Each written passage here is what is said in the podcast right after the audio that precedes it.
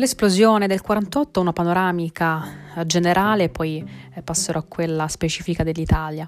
Gli anni 40 dell'Ottocento furono generalmente un periodo di crisi, eh, sia sul piano economico ma anche quello sociale e politico. Fu colpita soprattutto l'agricoltura a causa della carestia che si sviluppò nel 1944 soprattutto in Irlanda Invece sul, um, sul, piano sociale, nei paesi come l'Inghilterra e la Francia, in cui era avvenuto il decollo della rivoluzione industriale, a differenza dell'Italia, che ricordo destava ancora un periodo di arretratezza economica, la crisi economica però acuì la protesta in questi paesi, in particolare appunto uh, Inghilterra e Francia, del proletariato che eh, vide compromesso il suo già bassissimo tenore di vita. Sul piano politico invece non bisogna dimenticare che, eh, seppur negati dalla restaurazione i principi della rivoluzione francese, comunque continuavano a esercitare una profonda influenza quest'ottica trovava sempre più consensi la richiesta di un'estensione del diritto al voto e, eh, ed era sempre più diffusa, come nel caso dell'Italia, la rivendicazione di una indipendenza nazionale. E questo esplose proprio nel 1948, questa indipendenza nazionale legata ad una ondata rivoluzionaria senza precedenti in tutta Europa sia per ampiezza che per intensità. Non a caso oggi si usa proprio l'espressione scoppiato nel 48, proprio per indicare l'esplosione di, di un eccezionale sconvolgimento sociale. In Francia la situazione francese era quella di una, di una, di una situazione in cui era presente il re borghese Luigi Filippo d'Orléans, che era indubbiamente uno dei sovrani meno oppressivi d'Europa, però proprio come era accaduto già per i moti del 1830, questa ondata rivoluzionaria partì ehm, anche questa volta dalla Francia.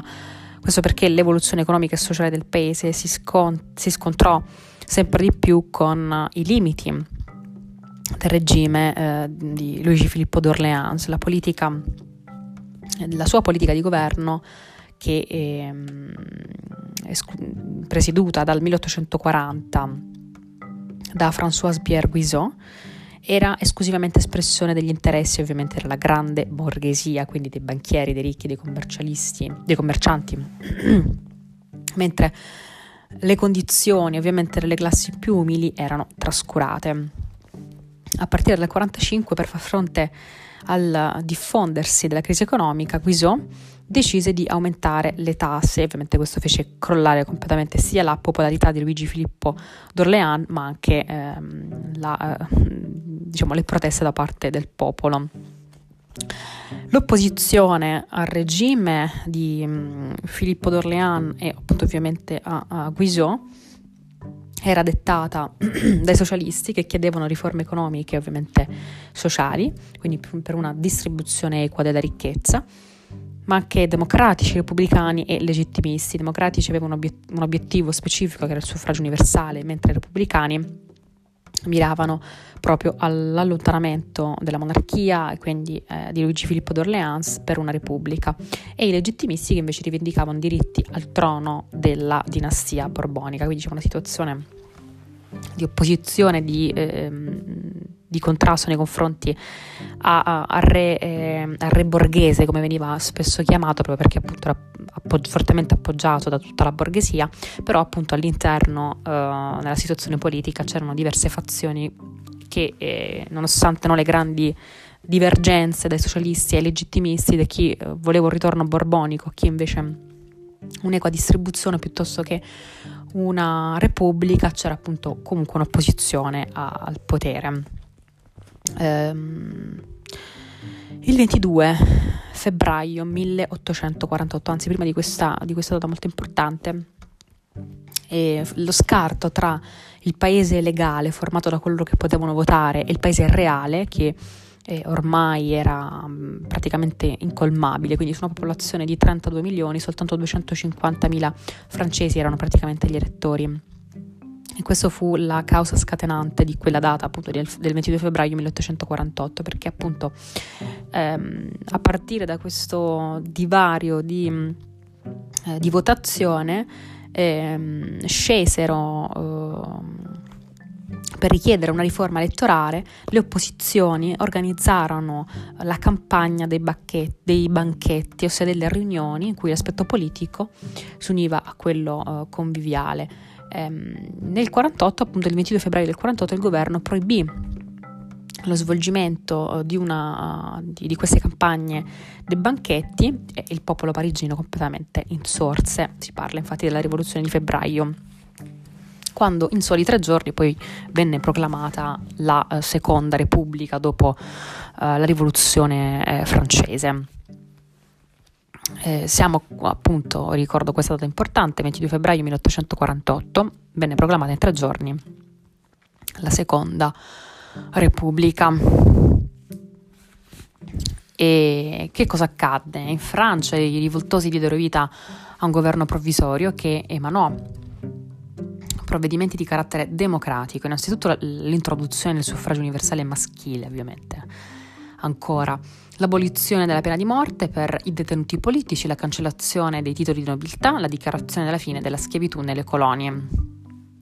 Sul piano sociale invece fu ottenuta la riduzione della giornata lavorativa a 10 ore e la creazione dei cosiddetti atelier ehm, nationaux, laboratori um, che sono diciamo gli antenati dei, ehm, degli opifici nazionali per dare lavoro ai disoccupati.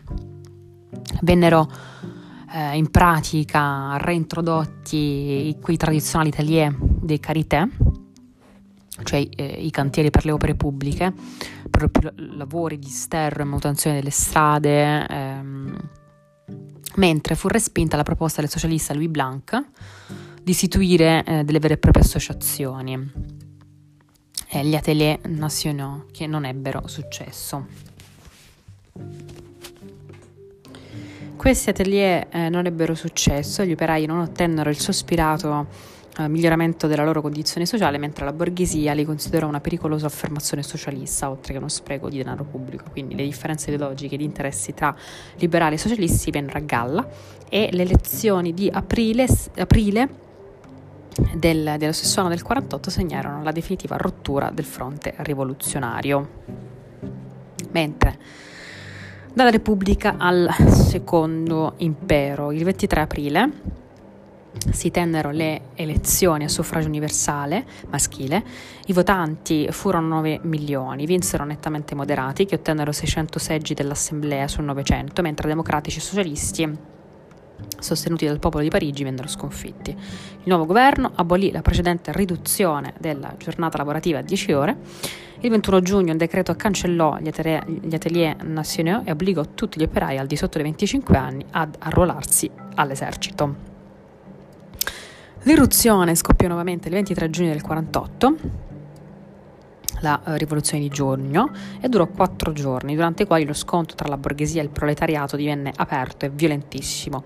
La repressione guidata dal generale Cavignac fu particolarmente feroce, ci furono 3.000 dimostranti fucilati, 15.000 arrestati e 4.000 deportati. Nel novembre del 48 venne promulgata una nuova Costituzione che prevedeva per mezzo di un plebiscito l'elezione diretta del Presidente della Repubblica, al quale venivano concessi enormi poteri a discapito del Parlamento. Il 10 dicembre venne eletto presidente Carlo Luigi Napoleone Bonaparte, nipote di Napoleone, che ottenne oltre 5 milioni di preferenze. In pochi anni trasformò il governo repubblicano nuovamente in una dittatura personale. Nel 1951 fece approvare con un'altra schiacciante vittoria elettorale una nuova Costituzione che gli conferiva la presidenza decennale, esautorando il Parlamento che vedeva ridotto il proprio ruolo alla semplice discussione delle leggi proposte dal presidente e eh, con un ulteriore plebiscito Luigi Bonaparte si fece proclamare imperatore, imperatore dei francesi, quindi l'ordine era stato ancora e ancora una volta ripristinato. Passiamo invece all'impero asburgico. La notizia dell'insurrezione di Parigi diede il via a una serie di rivolte in tutta Europa. Il detto quando Parigi è raffreddore tutta l'Europa starnutisce ben si descrive eh, a quanto accadde. Il 13 marzo del 1848 la protesta scoppiò anche a Vienna. Per cercare di arginare la rivolta, l'imperatore Ferdinando I d'Austria licenziò Metternich, che fuggì in Inghilterra, concesse la libertà di stampa e l'elezione di un'assemblea costituente a suffragio universale. Nel frattempo, in Italia, eh, ma anche in Cecoslovacchia, in, uh, in Ungheria, i governi rivoluzionari si proclamarono autonomi e indipendenti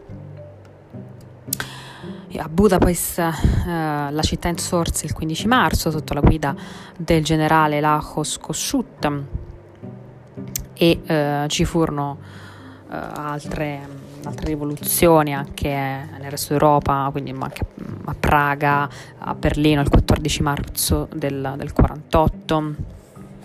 Che cosa accadde in particolare eh, in, in Germania? La, le richieste degli insorti si inserivano in un contesto particolare, che è quello appunto della Confederazione Germanica, lo Stato nato con il Congresso di Vienna. Ne erano membri 39 Stati, i cui rappresentanti si riunivano nella Dieta di Francoforte. Di fatto ogni singolo Stato tedesco era autonomo, quindi si andava da una monarchia costituzionale eh, come quella di Baviera a un'assolutistica come quella di Hannover.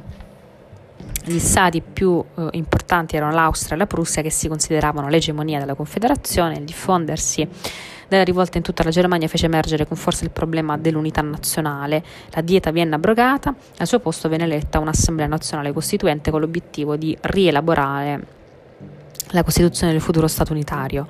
La discussione all'interno dell'Assemblea si arenò su un tema preliminare. I fattori di una grande Germania spingevano per una riunificazione che comprendesse anche l'Austria mentre altri ritenevano più opportuno dare una vita a una piccola Germania escludendo l'Austria e eh, affidando la guida alla Prussia. Dopo lunghe discussioni prevalse la tesi della piccola Germania, così mentre l'Austria eh, veniva esclusa e eh, ritirava i propri rappresentanti, l'Assemblea offriva la corona imperiale al re di Prussia.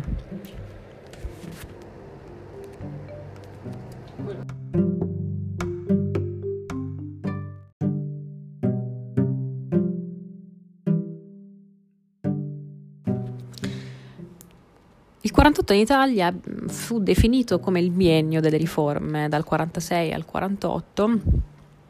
Questa ondata riformista che partì eh, dopo la morte del conservatore Gregorio XIV dal 46 eh, venne eletto eh, il Papa eh, Giovanni mm, Maria Massai Ferretti che assunse il nome di Pio IX. Questo nuovo Papa era di idee moderate, quindi non aveva eh, mai manifestato eh, sì, diciamo, simpatie liberali, però eh, il fatto stesso di essere stato preferito dal conclave al cardinale Pietro Lambruschini, segretario di Stato di Gregorio IX e capofila dei conservatori, gli attirò le simpatie dei liberali.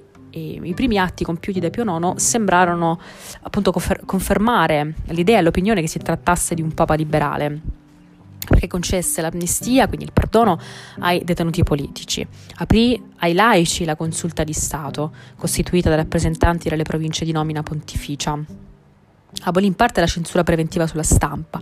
Insomma, queste tre iniziative che appunto nonostante lui non avesse mai manifestato queste simpatie liberali, però um, presero corpo uh, all'entusiasmo da parte dell'opinione pubblica e mm, in breve tempo la penisola italiana venne percorsa da iniziative riformatrici, soprattutto eh, nel Regno di Sardegna e, e, anche nel Granducato di Toscana. L'unico Stato italiano che continuava a rifiutare ogni tipo di riforma era invece il Regno delle due Sicilie, ma proprio perché eh, questa mh, mm, eccessiva rigidità a scatenare, fu proprio questa ecco, eccessiva rigidità a scatenare la protesta che da Palermo arrivò fino a Napoli. Preoccupato dalla piega che stavano prendendo gli eventi, Ferdinando II proclamò l'autonomia della Sicilia e il 29 gennaio del 48, primo fra tutti i sovrani d'Italia, concesse la Costituzione, 29 gennaio 1848. A questo punto si verificò una reazione a catena il Granduca di Toscana, Leopoldo II, emanò la Costituzione il 17 febbraio, poi toccò al Regno di Sardegna il 4 marzo con lo Statuto Albertino e infine anche lo Stato Pontificio.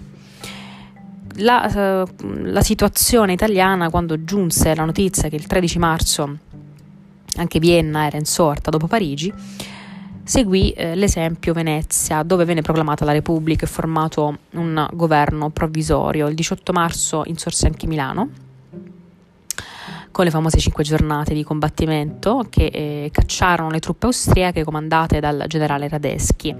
La protesta si estese al di fuori anche dei confini dell'impero Asburgi con i ducati di, eh, di Parma e di Modena. Intanto in Piemonte i patrioti premevano su Carlo Alberto affinché intervenisse in Lombardia anche. Da Milano Filoso Baudi invocavano l'intervento di Carlo Alberto e l'immediata annessione al regno di Sardegna. Nettamente contrario invece all'intervento piemontese erano i federalisti di Cattaneo.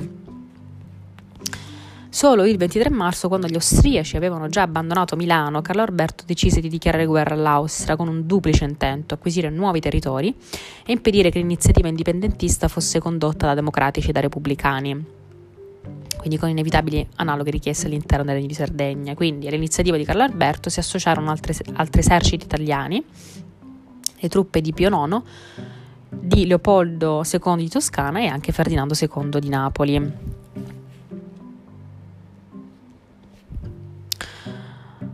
La, eh, il confronto con l'Austria assunse quindi il carattere eh, in pratica di una guerra federale. Gli austriaci subirono inizialmente le prime sconfitte a Goito e a Pastrengo, ma Radeschi, il, appunto il generale, il generale Radeschi non abbandonò la Lombardia, quindi fece asserragliare l'esercito austriaco nel cosiddetto quadrilatero, una strategica posizione di difesa formata dalle fortezze di, Mantovo, di Mantova, Peschiera, Legnago e Verona. Nel contempo l'Austria, che rappresentava la maggiore potenza cattolica europea, minacciò Pio IX di uno scisma nel caso in cui non avesse ritirato le truppe, eh, le proprie truppe. Allarmato da questa eventualità, il 29 aprile Pio IX pronunciò una celebre allocuzione, un discorso in cui dichiarò di voler rimanere estraneo al conflitto in quanto padre comune di tutte le genti, popoli e nazioni, quindi falliva l'ipotesi anche neoguelfa.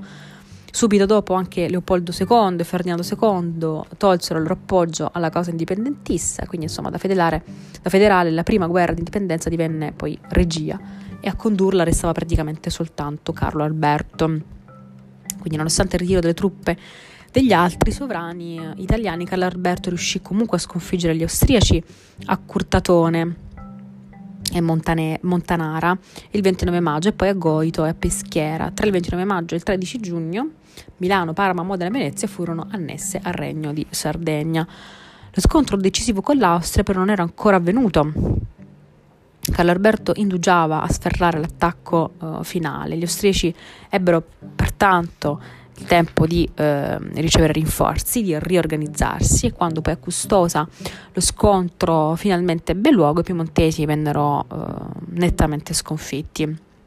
Per motivi di prestigio Carlo Alberto, Carlo Alberto accennò ancora un, a una debole difesa di Milano, ma considerata l'inutilità di tale ostinazione preferì accordarsi poi con gli austriaci, deludendo ancora una volta i patrioti lombardi. L'armistizio venne firmato a Vigevano nel 1948 eh, dal generale Salasco per il regno di Sardegna, da Adeschi per l'impero asburgico, quindi finiva così anche questa prima fase della guerra in maniera fallimentare. La guerra era finita, i patrioti però non intendevano affatto accettare questa sconfitta e quindi si avviò a una nuova protesta, una nuova ondata di protesta che percorse tutta la penisola italiana. Lo Stato Pontificio di Pio IX, che eh, fu costretto innanzitutto a fuggire e eh, a ripararsi nella fortezza di Gaeta. Nel 49 una mh, mm, costituente eletta a suffragio universale dichiarò la fine del potere dei papi e affidò la Repubblica Romana a un triumvirato formato da Mazzini, Armellini e Saffi. In Toscana, dopo l'allontanamento di Leopoldo II, fu, eh, anche lui fuggito a Gaeta, fu, ehm, il potere venne assunto un, anche qui da un triumvirato formato da Francesco Domenico Guerrazzi, Giuseppe Montanelli e Giuseppe Mazzoni. L'obiettivo era quello di, di, di, creare una repubblica del centro Italia comprendente anche Roma. Nel frattempo in Piemonte, nonostante la sconfitta di Custosa, i democratici continuavano a sostenere la uh, ripresa della guerra. Alla fine Carlo Alberto si convinse, doveva rilanciare il prestigio di Casa Savoia, scosso dalla sconfitta del 48, e riproporre la soluzione monarchica alla causa italiana dell'unità, nel momento in cui uh, l'idea repubblicana si affermava uh, e si dilagava in gran parte dell'Italia, quindi la ripresa del conflitto significava consumare, si consumò anzi in pochi giorni, le truppe del Re di Sardegna con il comandante polacco Kranowski, scelto dopo Radeschi, eh, venne mm, battuto a Novara. Amareggiato da questa ulteriore sconfitta e nella speranza di rendere più miti le condizioni della resa, Carlo Alberto decise di abdicare in favore del figlio, Vittorio, Vittorio Emanuele II. Le clausole dell'armistizio firmato a a Vignale, il 24 marzo, non furono gravose, il re di Sardegna tornò ai confini precedenti. Per le repubbliche che ancora resistevano in diverse città italiane, però il destino era segnato. La prima a capitolare fu Brescia, che per dieci giorni resistette eroicamente agli austriaci, poi l'esercito eh, intervenne in Toscana. Anche le truppe spagnole borboniche eh, attaccarono Roma, che cedette nonostante una strenua difesa eh, dove si distinse Garibaldi. E il 23 agosto, infine, eh, gli insorti veneziani, stremati dalla fame e dalle epidemie, si arrestarono eh, e si arresero eh, agli austriaci. Cent'anni di Statuto Albertino, che rimase in vigore per un secolo grazie alla sua flessibilità, eh, una delle caratteristiche principali che gli consentì di rimanere eh, il, di, di fare una lunga vita. Carlo Alberto nel preambolo dello statuto conferiva alla Costituzione valore di legge fondamentale perpetua e irrevocabile della monarchia. Autolimitava i suoi poteri assoluti e si impegnava a non modificare più la propria scelta. Quella che era appena nata sembrava dover essere una carta costituzionale rigida, ma solo una ventina di giorni dopo la promulgazione l'inizio della guerra all'Austria indusse il re a modificare un articolo per dare un segno della volontà di unificazione nazionale. Quella della bandiera, la bandiera tricolore veniva sostituita alla coccarda azzurra, al momento nessuno contestò, ma si prese atto che all'occorrenza con un semplice provvedimento legislativo era possibile modificare lo statuto. Si aprì così lo spiraglio per la tesi della flessibilità dello statuto, cioè la volontà della nazione espressa dal Parlamento, unita a quella del re, poteva modificarlo. Così pensavano i moderati, secondo la tesi di Cavour dell'onnipotenza parlamentare. I democratici contrapponevano invece la richiesta un'assemblea costituente che elaborasse un nuovo testo. La prima opinione, seppur diversa da quella che aveva ispirato Carlo Alberto e i suoi collaboratori nella compilazione dello statuto, finì col prevalere di fronte a prospettive ben più incerte per la monarchia e non essendoci meccanismi di difesa del dettato costituzionale la flessibilità dello statuto avrebbe potuto consentire l'attuazione di riforme istituzionali con una certa facilità. Invece non fu così, le riforme avvennero per prassi e con legislazione parallela al testo costituzionale. Questo fu lasciato invariato, circondato da un certo lone di sacralità. Nel corso dei secoli, infatti, le riforme istituzionali sono avvenute e a seguito di rivoluzioni, di guerre, di conquiste e poi di decisioni di principi assoluti, quindi non c'era alcuna regola per attuarle, tutto dipendeva solo e semplicemente dalla volontà politica di chi reggeva lo Stato. Ciò è cambiato con l'avvento del regime costituzionale contenente un patto fra governanti e governati che fissa garanzie per i primi limiti del potere per i secondi. Sin dalla Costituzione nordamericana di due secoli fa sono stati stabiliti meccanismi di tutela del testo costituzionale per impedirne le modificazioni attraverso la legge ordinaria. Le Costituzioni attuali, come la nostra, tendono infatti a stabilire una supremazia della Costituzione nei confronti della legislazione ordinaria e quindi la sua rigidità. Le garanzie che la Carta fondamentale contiene vengono messe a riparo da modificazioni contingenti o di consenso limitato, ma così la Costituzione rischia di conservarsi di fronte alle evoluzioni sociali e richieste di cambiamenti anche di una certa ampiezza. Nel decennio in cui eh, lo statuto fu applicato al Regno di Sardegna intervennero non pochi cambiamenti, il passaggio dalla monarchia costituzionale a quella pura, diciamo, a, a quella parlamentare, l'affermazione del governo come organo costituzionale, l'emergere delle figure del Presidente del Consiglio, come non la figura di Cavour, la riduzione del ruolo del re sia nel potere legislativo che in quello esecutivo, la prevalenza della Camera sul Senato, l'estensione dei diritti di libertà. Quindi dopo la, di, dopo la seconda guerra d'indipendenza ci sarebbe, ci sarebbe potuti attendere un insieme di riforme per il passaggio all'unificazione italiana. Accade invece l'opposto. Mentre da più parti si invocava un'assemblea costituente, classe, la classe politica piemontese riuscì a pilotare il proprio ordinamento statuario senza cambiamenti al Regno d'Italia. Cavour aveva cercato di garantire alle potenze europee che sotto la sua ispirazione l'unificazione italiana si sarebbe realizzata senza deflagrazioni più vaste. Ogni proposta innovativa venne perciò cons- considerata con sospetto.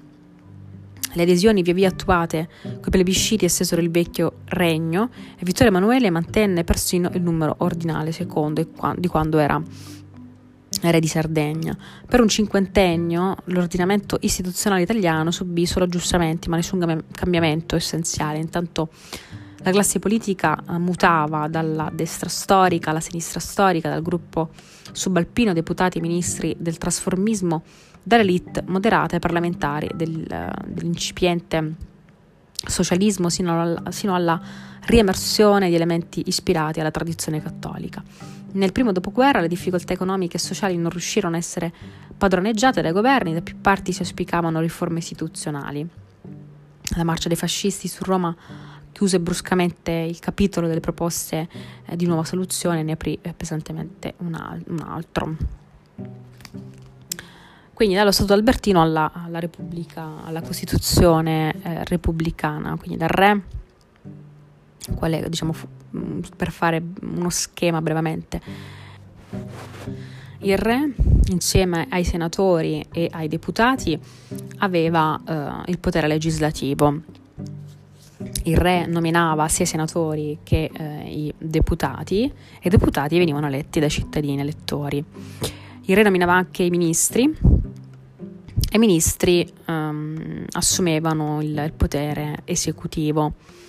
Il re nominava i giudici che si occupavano del potere giudiziario, questo nello Statuto albertino. Nella Costituzione repubblicana invece al centro ci sono gli elettori, gli cittadini, che eleggono i deputati e i senatori all'interno del Parlamento che si occupano del potere legislativo. Il Parlamento approva il programma anche del governo che si occupa del potere esecutivo, del, dell'esercito, della polizia, e della burocrazia e,